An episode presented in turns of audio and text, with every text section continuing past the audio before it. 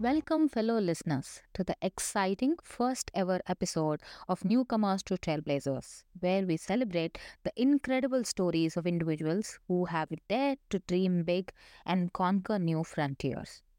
Today, we have a truly inspiring guest with us, Zhila Pirmoradi, an immigrant woman in science who has defied all odds and emerged as a true trailblazer.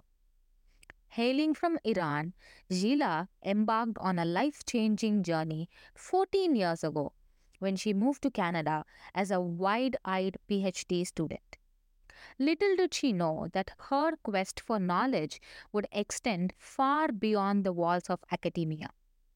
For a decade, Zhila immersed herself in a world of opportunities, tirelessly volunteering and forging connections with people from diverse fields. But Zhila's path to success was anything but traditional.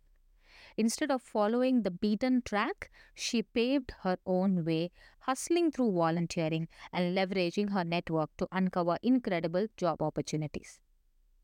Today, she not only excels as a hiring manager, but also dedicates her time and expertise to giving back to the community.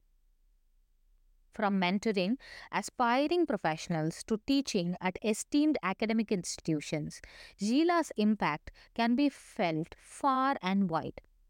Her commitment to social causes is evident through her active involvement on the boards of non-profit organizations as well as her collaborations with the City of Vancouver and Metro Vancouver on various city projects. Join us as we delve into Zhila's extraordinary immigrant journey, uncovering the trials, triumphs, and invaluable lessons she has learned along the way.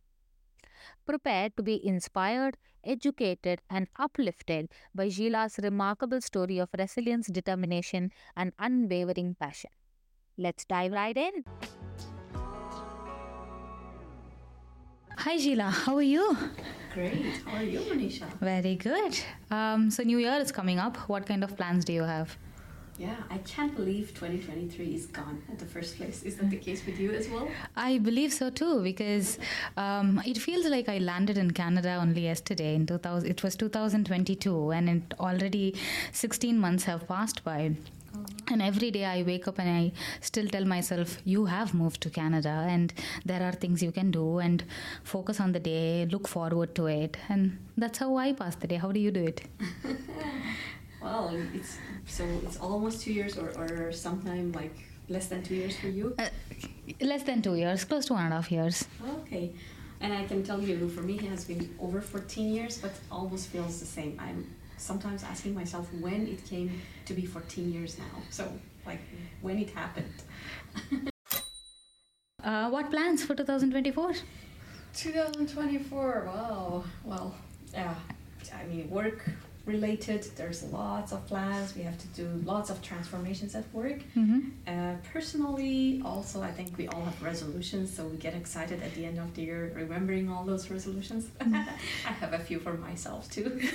Do you follow resolutions through the year? Mm, for, for a long time, I wasn't even putting resolutions for myself. Mm-hmm. uh, but so this year, I'm trying to set one at least. like Okay. Personal health, wellness, and all those like a changing lifestyle Mm-hmm. to just make a better balance between work and life and all those things. January 1st is a gym day where you go to the gym, you are so pumped, and then you want to work out. And then January 2nd, you're like, my body hurts, I don't want to go anymore. well, I, know, I really hope that doesn't happen to you. I hope so too. I haven't made a promise to start from January 1st, if it helps.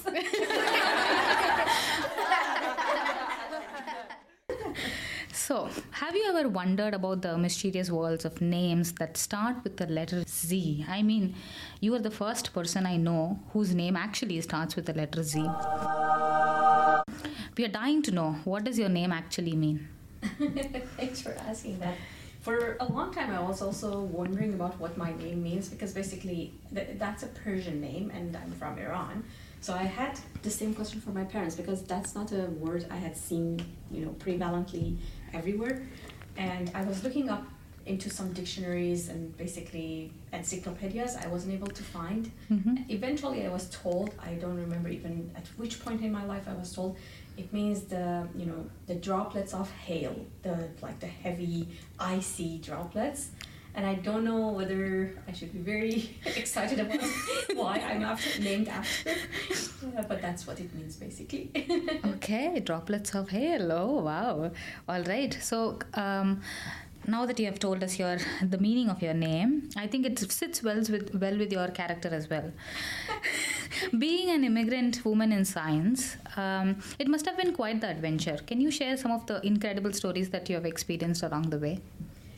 Yeah, well, I'm just thinking where to start from. I'll try to keep it short. Basically, immigration has really opened new horizons for me, not only from the opportunities perspective, but also from a mindset perspective and how I look at the human being, how I basically have changed in my way of interacting with people.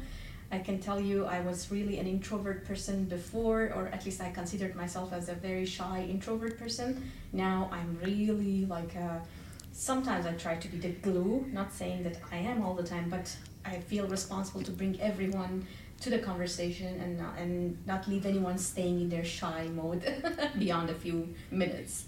That's one change. Another change is basically uh, believing more in myself. Mhm. Before moving to Canada, I wasn't really considering myself as like a, you know, capable of achieving so much. Even though in like in me, I believed in me, but I wasn't really confident about it that that much. So these are a couple of the transformations. I'll just stick to that for now. Okay. PhD student life can be a roller coaster ride of challenges and uncertainties. Care to share some of the wildest moments and how you managed to overcome them? yeah, PhD was a journey. First, I should say I really was lucky during my PhD because of a couple of things. One was my supervisor. Mm-hmm. He was so kind and supportive, and he was Mhm. really a great leader. Mm-hmm. So basically, one of the things that saved me because I know there are so many students struggling. It's not a short period of time.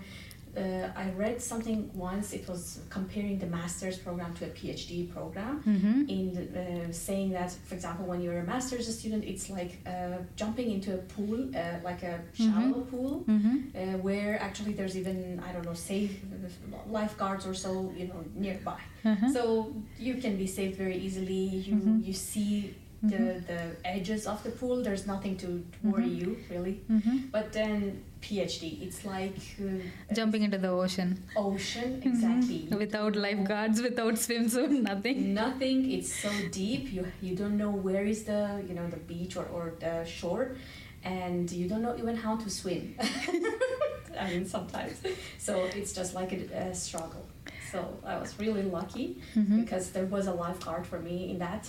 And then the second lucky part for me was uh, you know learning about all the non-profits, all the opportunities available to both newcomers and women in particular as well. So, for example, uh, where I started volunteering was a turnover in the way I looked at myself and the way I uh, perceived my capabilities along the way to just you know turn into a career in industry after graduation. You mentioned that your leader was a he, so male leader, Yeah. right? Yeah. How many female PhD colleagues did you have? Colleagues, you mean the PhD students? PhD students, yeah? hmm Or professors, or anybody who, how many female representatives, to whom did you look up to in, in your university, in your colleagues, in your professors, in your student life? hmm Very good question. I remember at that time, I think there were, I mean, there was one student that I was really looking to. She was mother of three, and Oh. at that time I had just, just, you know, I had got married only just a month or so before starting my PhD. Mm-hmm. I was just thinking, how is she able to complete and, and go through the PhD with three kids, three small kids? So always she seemed to be a role model for me because it, I, to me, still to this date, is impossible in my mind. I really hope they were not triplets though. no, but they were back to back. I think I don't know whether it's better to say because the project was not done. It was Well, um, that's a good experience to share. we have all heard about this elusive Canadian work experience, right? Spill the beans. Like, what does it really mean? How on earth did you manage to crack the code and land a job in Canada without any prior work experience? Mm, well, you know, back then, and we are talking about maybe 2013 or so. I was just a few years in Canada by then. I realized I don't want to stay in academia. And of course, for getting a job into the industry, into Canadian job market, I always was hearing like network is important. You should build your network of people, uh, professionals, and such. And of course, I didn't have one. It was barely like my supervisor at school and maybe other instructors where we were we were sitting in their classes to take a course. So it was really like a question of okay, where to build this network and how to demonstrate my skills uh, so that I would be really admitted and and considered acceptable or qualified to get a job. Uh, the, the basically deal breaker, not, not to say the deal breaker, I should say something else. So the turning point was when I actually met uh, some mentors from the organization that I then became a volunteer with, which was called Society for Canadian Women in Science and Technology, SCWIST or SWIST, as some people call it. So there I just learned about okay, there are tr- tricks, there are tips that actually, if I apply, if I take the same approach, it's not uh, a matter of whether I will get there or not. It's only a matter of time. I will get there. I will be able to build a network. Mm-hmm. I would actually be able to uh, be, like go through successfully uh, sooner or later. So that was really very helpful for me and i then became a volunteer with that organization i can tell you lots of stories about how things you know went through an evolution i don't know whether you would like to hear about that or Oh, absolutely. In fact, we have heard rumors that you once set up seating arrangements as your first volunteering gig. can you give us all the juicy details? Yeah, that was like when I actually went to an event. So everything started from an event which was called Wonder Women uh, it was held in Science World, and again, mm-hmm. Science World is such an exciting place if you haven't been to. Um, basically, there it was around the International Women's Day, March mm-hmm. 8. Mm-hmm. So, usually every year they have that event where they okay. bring around 20 30 women mentors and they invite lots of students, mostly science students, like STEM students, okay. to meet and be inspired by, by their mentors. 1st mm-hmm. I was there as a, as a student, as an attendee. Mm-hmm. Then, when I spoke to some of the mentors, I realized most of them, or, or many of them, have been or are with SCWIST. Mm-hmm. as a either board member or a committee chair or a committee member. Mm-hmm. Uh, so I just really realized I need and I want to be joining on the other side of the table. Mm-hmm. So I started talking to one of them, and then I joined a committee called Immigrating Women in Science, mm-hmm. IWIS, back then. Mm-hmm. Yes, so the first role that I was given was okay, there's an event, upcoming event. We would mm-hmm. like you to be there, like, you know, an hour ahead of time. And then when I showed up there, the, the role that I was given is okay, we don't want the, the chairs to be arranged this way. Maybe, I don't know, it was like a theater setting and then they wanted mm-hmm. it to change to something else. So mm-hmm. I was mm-hmm. just told, can you please just take care of this arrangement? And I was just thinking, okay, I had heard a lot of good stuff about volunteering. is it the case? and how this is going to build me a network? Mm-hmm. yes, that was the very first experience. But things really evolved over time. I was mm-hmm. involved in more and more uh, capacities, so such as helping with planning for the catering of events mm-hmm. and finding vendors or uh, basically uh, catering service providers. So mm-hmm. it was helping me to do some research mm-hmm. and get to know more about the local, you know, mm-hmm. uh, things that I needed to know. And mm-hmm. now, even to this date, they have been helpful for me when I plan an event, whether it's mm-hmm. with my own team, mm-hmm. whether it's like in a personal capacity with family or basically with some friends. So now I know which pubs in the town have nice, a nice, quiet place to just, you know, uh-huh. hang out and chill and exactly. have a chat, lay back. okay. Yeah, and what are the, the discounts that some vendors would provide for catering and so Mm-hmm. Yeah, and then things moved further forward. Like mm-hmm. now, can you help us find a guest speaker? Mm-hmm. Can we, I don't know, design a poster for this event? Can you mm-hmm. write a recap mm-hmm. for this event so that we could post on the website? So you know the, the mm-hmm. ca- capacities in which I was involved increased and evolved over time. So to the extent that I actually at some point became the committee chair, and I was actually providing directions to a team of five people to do the same things that I did as a like a junior volunteer back a year from then or so. So setting up cheats to committee chair. Yeah. yeah. So that's what I would definitely recommend everyone give it a try. Mhm. So, uh, out of curiosity, was your PhD uh, paid proposition? Uh, Yeah, it was funded, but it started from a very partial fund, which was barely covering for my tuition. Then, you know, every year or every quarter, I think I was lucky that it increased. Okay. Yeah. Good. I remember at the very beginning when I got admission, Mm-hmm. I wasn't sure whether I would even get funding, and then even the bare funding that I was given was really something I was grateful for. Okay. Yeah. So uh, uh, again, uh, when people, especially new immigrants, when they move to Canada, the first thing they ask themselves is, you know, how much money I have spent to move to Canada? I don't want to volunteer. I don't want to be, you know, doing things for free. I deserve to get paid. Why would I volunteer? So, what would your answer be to them? hmm Yeah, and I hear that too. Sometimes, you know, I'm serving as a mentor with some organizations or in different capacities. Specifically, I really like to provide the support to the newcomers, just like, you know, all the support that I was given by different kind people. Uh, I would tell anyone who has this doubt, I would tell them it's not like everything we do is compensated by a paycheck. So Mhm. The compensation for our work can diff- can happen in very different ways. Mhm. Voluntary, uh, volunteering uh, for me has been you know paying back in in many ways, including building me a network Mhm. through which I got jobs. You have heard of uh, the the eyes of the job market where there are actually posted um, you know jobs and then there's a lot of unposted jobs. Mhm. So I've had the chance to actually get into a job that was never posted Mhm. simply because you know I had demonstrated the skills that was needed for that job posting and I had enough experience of working with that team lead and Mhm. in their need to basically hire someone like promptly and Mhm. have a quick transition into a role they actually they were seeing an, an opportunity to skip and, and basically not even post the, the, that job posting. Uh, those are the things that I, mm, if I had not that volunteer experience, uh, I wouldn't have had that opportunity to really jump into a job that quickly either. So I, I think the compensation there Mhm. is already in a non-monetary way, but still very self-explanatory. But led to a monetary way, either ways. Huh? Yes, exactly. Okay. Yeah, that's the other way. And another way is uh, paving the road for someone else. So Mhm. volunteering, building a network, and basically being able to refer an, a connection. While I wasn't in need for a job, Mhm. but there have been other connections. So based on the the um, relation, the rapport built between, Mhm. for example, me and a committee lead in a voluntary role, Mhm. I've been able to refer other people to opportunities that they would be hiring for. Okay. Yeah.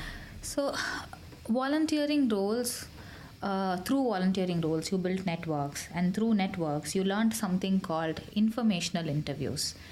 What does informational interviews mean? Enlighten us, please. hmm Yeah, Uh, if you search Google, there's a lot of things about it, and I always find things like do's and do nots Nots, for yeah. informational interview. Mhm. In a nutshell, is a means to reach out to, to people whom you've never met or you've never known, Mm-hmm. but people whom with or with whom you share insight and, and you share common interests, Mm-hmm. so that you can learn from their story or Mhm. you can seek their you know guidance to help you really take the next step in your career journey Mm-hmm. so there are so many kind people so many insightful people and they wouldn't mind sharing what their story was what was Mhm. the steps or what was the the uh, you know actions that l- Led to- them to, yeah, to- achieve and success and succeed Mm-hmm. and they they are really happy to share those with others as well Mm-hmm.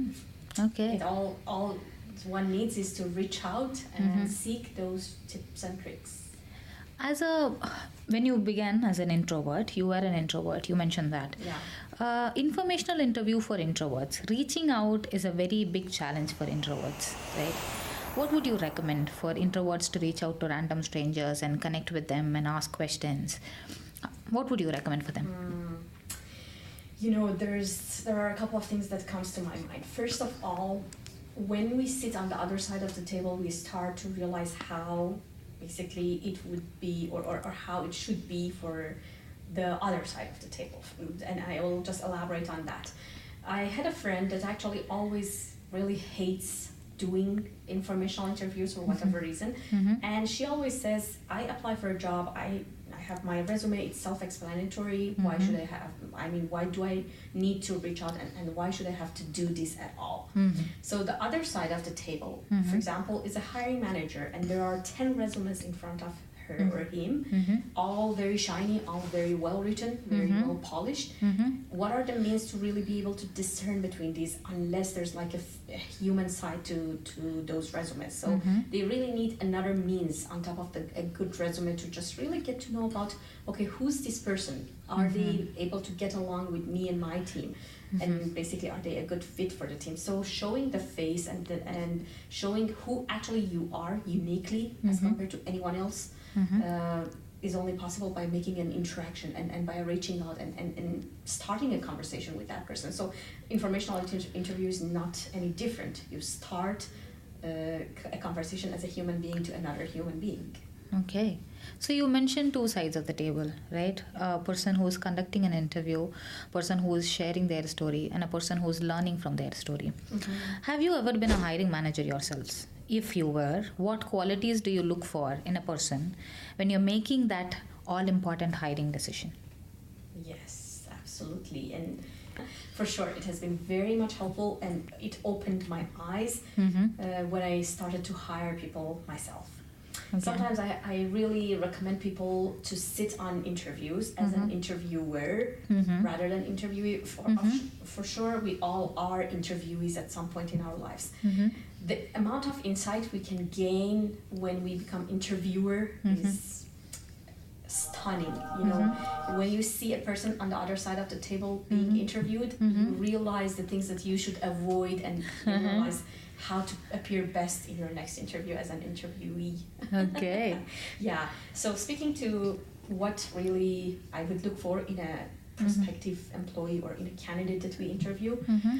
I would say really confidence, self confidence is so important. Mhm. Like believing in themselves because Mm. I strongly believe that when a person uh, is chosen for interview, it really as in is an indication of the fact that their resume and their qualifications is sufficient and, and even exceeding uh, to the point that we are happy to Mhm. invite them to an interview. Mm-hmm. So when they come to the interview, it all comes and it comes down to how well they can Communicate. skills, how well they can communicate, how Mm-hmm. uh, sharp they are with basically listening to what they are being asked. Sometimes I, I see some uh, candidates forgetting to answer a, a part of the question or going Mhm. into too much details or Mm-hmm. too little amount of details to address a question. So, and I know it's a it's, it's partly because of stress or st- or things like that, but practice makes it better.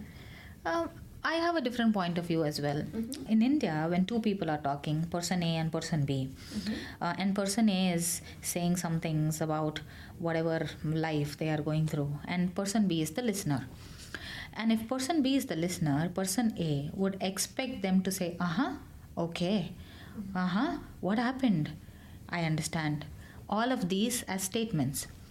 And the person A, if they the person B is not said these words, the person A would point out and say, Are you even listening? You're not saying anything. But here in Canada, I realized if you say okay, I understand, aha, you're actually interrupting the other person. I realized when when people speak here and you're actually a listener, you are actually a listener.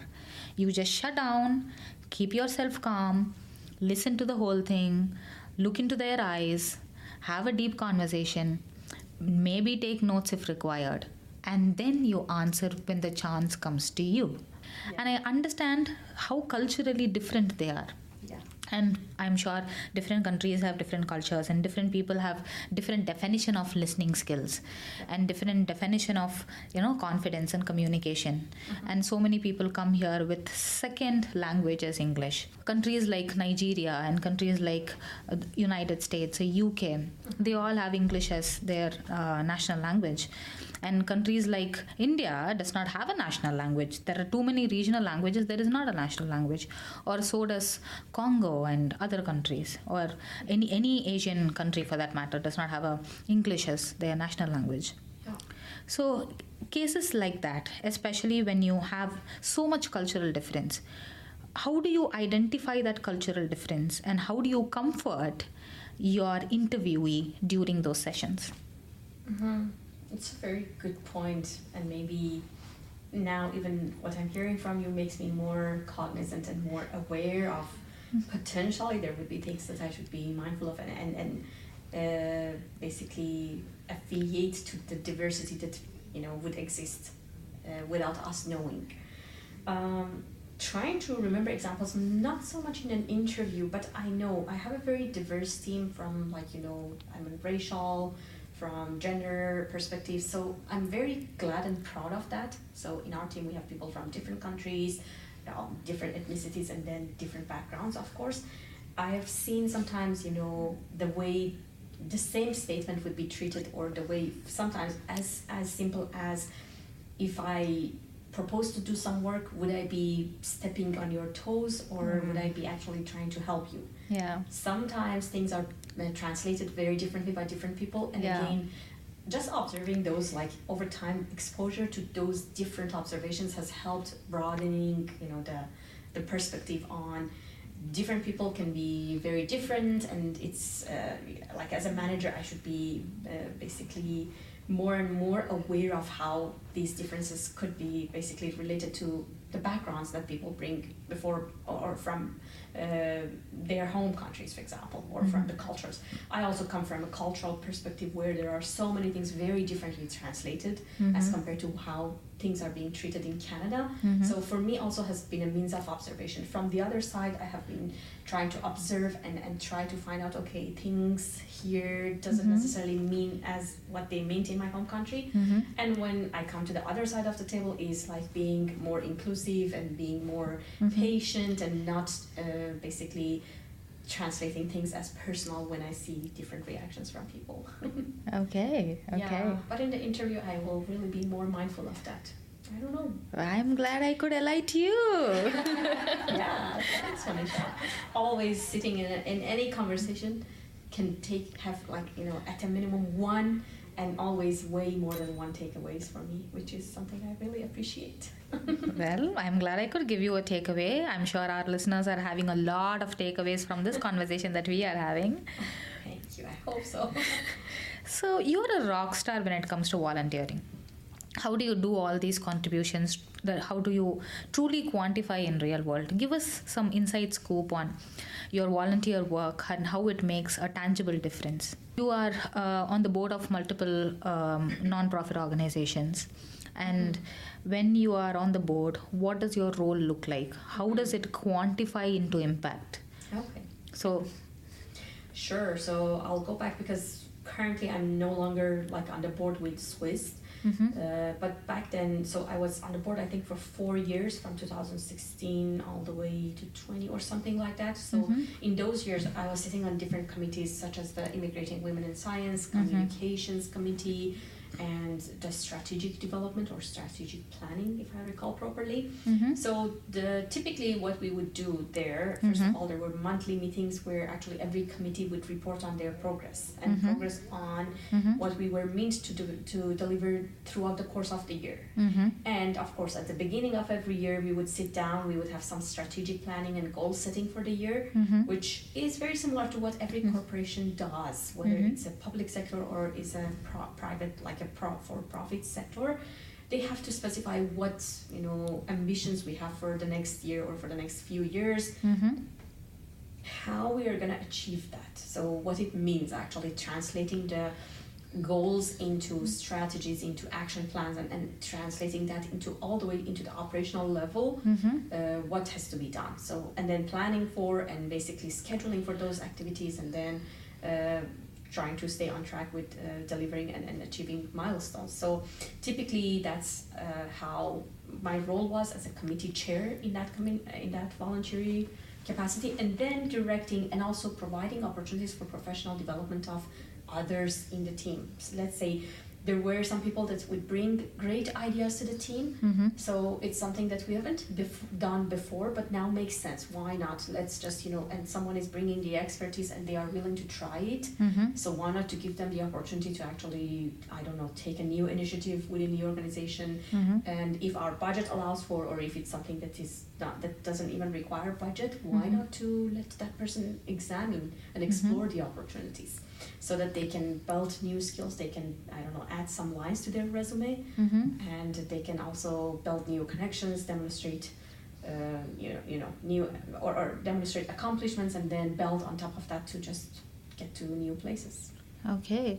So, out of curiosity, um, the commitment of of any members or committees of a non-profit must be really high to pull through this right? Because most of work is done through volunteering. Most of your non-profit uh, events and most of uh, your non-profit members or volunteers. When you have so many volunteers how do you make sure they are committed to the cause? Because i'm sure all of them or at least most of them they have their own full-time job Yeah. or a family to take care of. Like you said your female colleague who had three kids i really wonder how she did it. And so many other uh, commitments that they already have. How do you make sure your uh, volunteers in your non-profit organizations are committed to the cause that you are acting towards? Hmm And that's, I mean, that's a very good question because yes, there are lots of challenges. So it looks like you have already experienced a lot of that. well, I mean, with even retaining volunteers, I don't know. I, I know you are in different capacities, you know, having uh, voluntary roles as well. mm-hmm. Or voluntary in some capacity is not very much different from a startup Mm-hmm. where you actually have to put a lot of your time in and there's not so much necessarily uh, financial gain out of that Mhm. which means like you're purely spending time and investing your time Mm-hmm. Uh, to unknown mo- moments or, or for an unknown period of time. So Mhm. there are two parts to that. One part is within our control. For example, as a committee chair or so, first of all, to always looking to retain and, and hire great volunteers. Mm-hmm. So it's not like to say, okay, we are happy with the two people we have and they are doing a great job because there's a chance. And what happened uh, back then for me that led led me to step up into a committee chair role was Mhm. the committee chair back then got a job promoted into a like a higher responsibility Mhm. and had to step down because Mhm. she became extremely busy and she Mhm. needed to settle into the you know the new role at Mhm. least for a while. So you could always lose the great volunteers for good reasons. First of all, retaining and retention is so important, uh, or basically recruiting. Recruiting is so important. And then the other part that is in control is how to keep them motivated. Mhm. Like there would be lots of initiatives. I think we were doing Mm-hmm.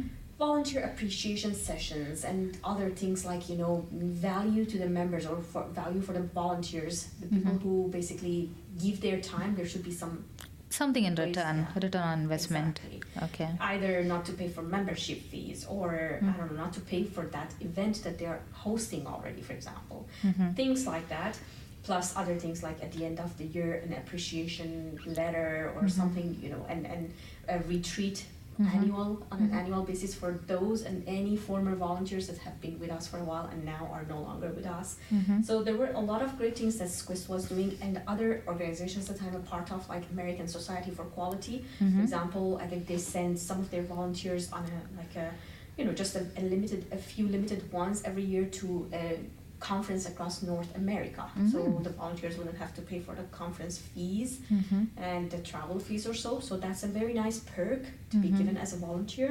Mm-hmm. But I know there are parts of that that, that is out of our control again. Uh, basically, sometimes the pace of the work has to slow down just because, like you said, we have a life, there are competing priorities. So that's about the voluntary roles. You cannot guarantee because it's not like a, the full time job of people anyway. Okay. There's Okay. a trade off between those two. Okay. I know for a fact that you are uh, been a teacher all your life. You have been mentoring so many people, and even in academic institutions, you have uh, spent time. You have been teaching, and teaching international students sounds like a very fulfilling career. After all these years, what is that you absolutely love about teaching them? hmm Yes, I should say, even though I keep my teaching role at a minimal, you know, Mhm. workload during Mhm. my week. Mhm. I teach one course every quarter, which is taking only a couple of hours or, or so every week. Mhm. Uh, but I still can't let go of it because basically uh, it's so rewarding. And I would say the biggest rewarding part is, for example, when I receive a comment from a student saying that this course or the things that they learned is really applicable to their real life or in their work workplace they are able to um, apply some of those skills Mhm. so that's really like a very very rewarding point even Mhm. though i don't expect my students to come and tell me about Mhm. that Mhm. um, but I really get excited when I hear those comments. There are other ways that I've also felt very accomplished. For example, referring a student of mine to a job, Mhm. or writing a reference letter, or, or basically, Mhm. uh, you know, making a connection for one student, a former student, and uh, an existing connection elsewhere where there's an opportunity to, you know, connect that, that person to a potential job posting. Um, and uh, also the fact that these people, most of my students are very much like myself. They are international students.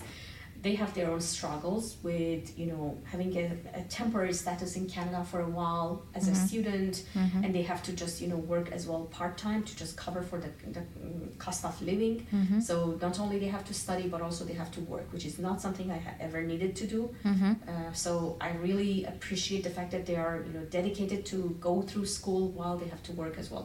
And many of them have families, they have kids, so at the same time they struggle with, you know, sometimes they get their kid gets sick, or Mhm. basically there are other struggles they go through. So I try to be mindful of the fact that they are going through, you know, some hurdles anyway. Mhm. So I shouldn't be narrow-sighted or expect them too much sometimes, and I should be having some flexibility when it comes to and when it's needed on a case-by-case basis. Sounds really exhausting, but also rewarding. Well, then, you know, the very first time I started to te- teach as a lecturer or like a like by myself uh, in the in the class, it was a four and a half hour, Mhm. and I didn't give them even one minute break. Oh, sh- it was out of being so inexperienced and, and expecting like I should deliver. These people expect me, and Mhm. I should just give them the most, the biggest value for the, their time. But I was killing them and killing myself. And at the end, I was just feeling like I've been working in a warehouse, just like sweating, feeling so tired physically, and then the voice gone. So it was like it doesn't look like I've been teaching. It looks like I've been carrying stuff in an Amazon warehouse for four hours. But that comes with time. Now I feel confident, and I wasn't feeling confident that at that time. Now when I go into my classes, I'm way more comfortable. Mhm. It all comes back. But my students are really like the size of my classes are 36 Mhm. at a max. I honestly, if I if you would, would put me in front of 120 people, I think I still would be stressed. Okay, so now that you have been talking about realism and how uh, realistic you are in front of your students, let's talk about what is the difference between ambition and realism. Which camp do you belong to? And we are dying to know if you're a dreamer or a realist. Mm, very good question. To be honest, I don't know if the audience that would be hearing our podcast are very young into their very early stages of career or they're experienced. I have moved from one to the other. So Mhm. I have always been trying to boil the ocean, Mm-hmm. very much on the ambition side Mm-hmm. for a variety of reasons. Sometimes trying to uh, basically basic doing too much as, as much as I can Mm-hmm. throughout the course of the life but Mhm. then over time and, and now that uh, my age is you know Mhm. basically getting into the next stages next decades i realize actually there should be a trade-off and there are other i- things that are important in life it's not all about accomplishment and achievements Mm-hmm. that's why i said i have that resolution of you know making wellness a bit more prioritized in my um, lifestyle Mm-hmm. and now I'm in toward the realistic part. More, more, more and more, I'm becoming realistic and not feeling loss for not being into all kind of leaks and boiling the ocean anymore. Do you think most uh, people go through this, especially, I would like to call it midlife crisis? Yeah, I call it the same for sure. Uh, so, do you do you believe uh, many people go through midlife crisis, and there comes a point where you are confused between ambition and personal life, like dreaming and realism, and I think I'm slowly moving towards it. I'm not there yet, but I'm sure down the line in three, four years, I'm gonna ask myself that question. Uh, what would, what advice would you give them? Yeah, well, I, I I'm sure you're way younger than me. so this year I turned forty, Uh, and that's where I actually had that midlife crisis for sure. So mhm, really, without knowing and without wanting, mhm, my mind was really occupied closer to my birthday Mhm. on where am I, what am I doing, what should I be doing, Mhm. and uh, isn't it too late to I don't know make the right changes that I need to make? mhm. Uh, should I pause? Should I jump? Should I what should I do? So I was really struggling with some of those questions around everything Mm. the place I live, the job I do, the skills I have, even sometimes the relation I have. So Existential crisis. yeah, but I'm glad that actually I moved on and everything now is in, in peace, Mm-hmm. which is what made me think of okay, yeah, just slow down. It doesn't have to be another jump or, or you don't need to keep jumping Mhm. because there are so many other things that are important in life and you can enjoy life in way many different ways than uh, I don't know, check marking all the milestones one after the other. So I don't know whether it comes or happens for everyone. Mhm. Basically, I just hit one once very recently myself. Mhm. Uh, but the, the the advice, like you said, I really hope the one the people who are way younger Mhm.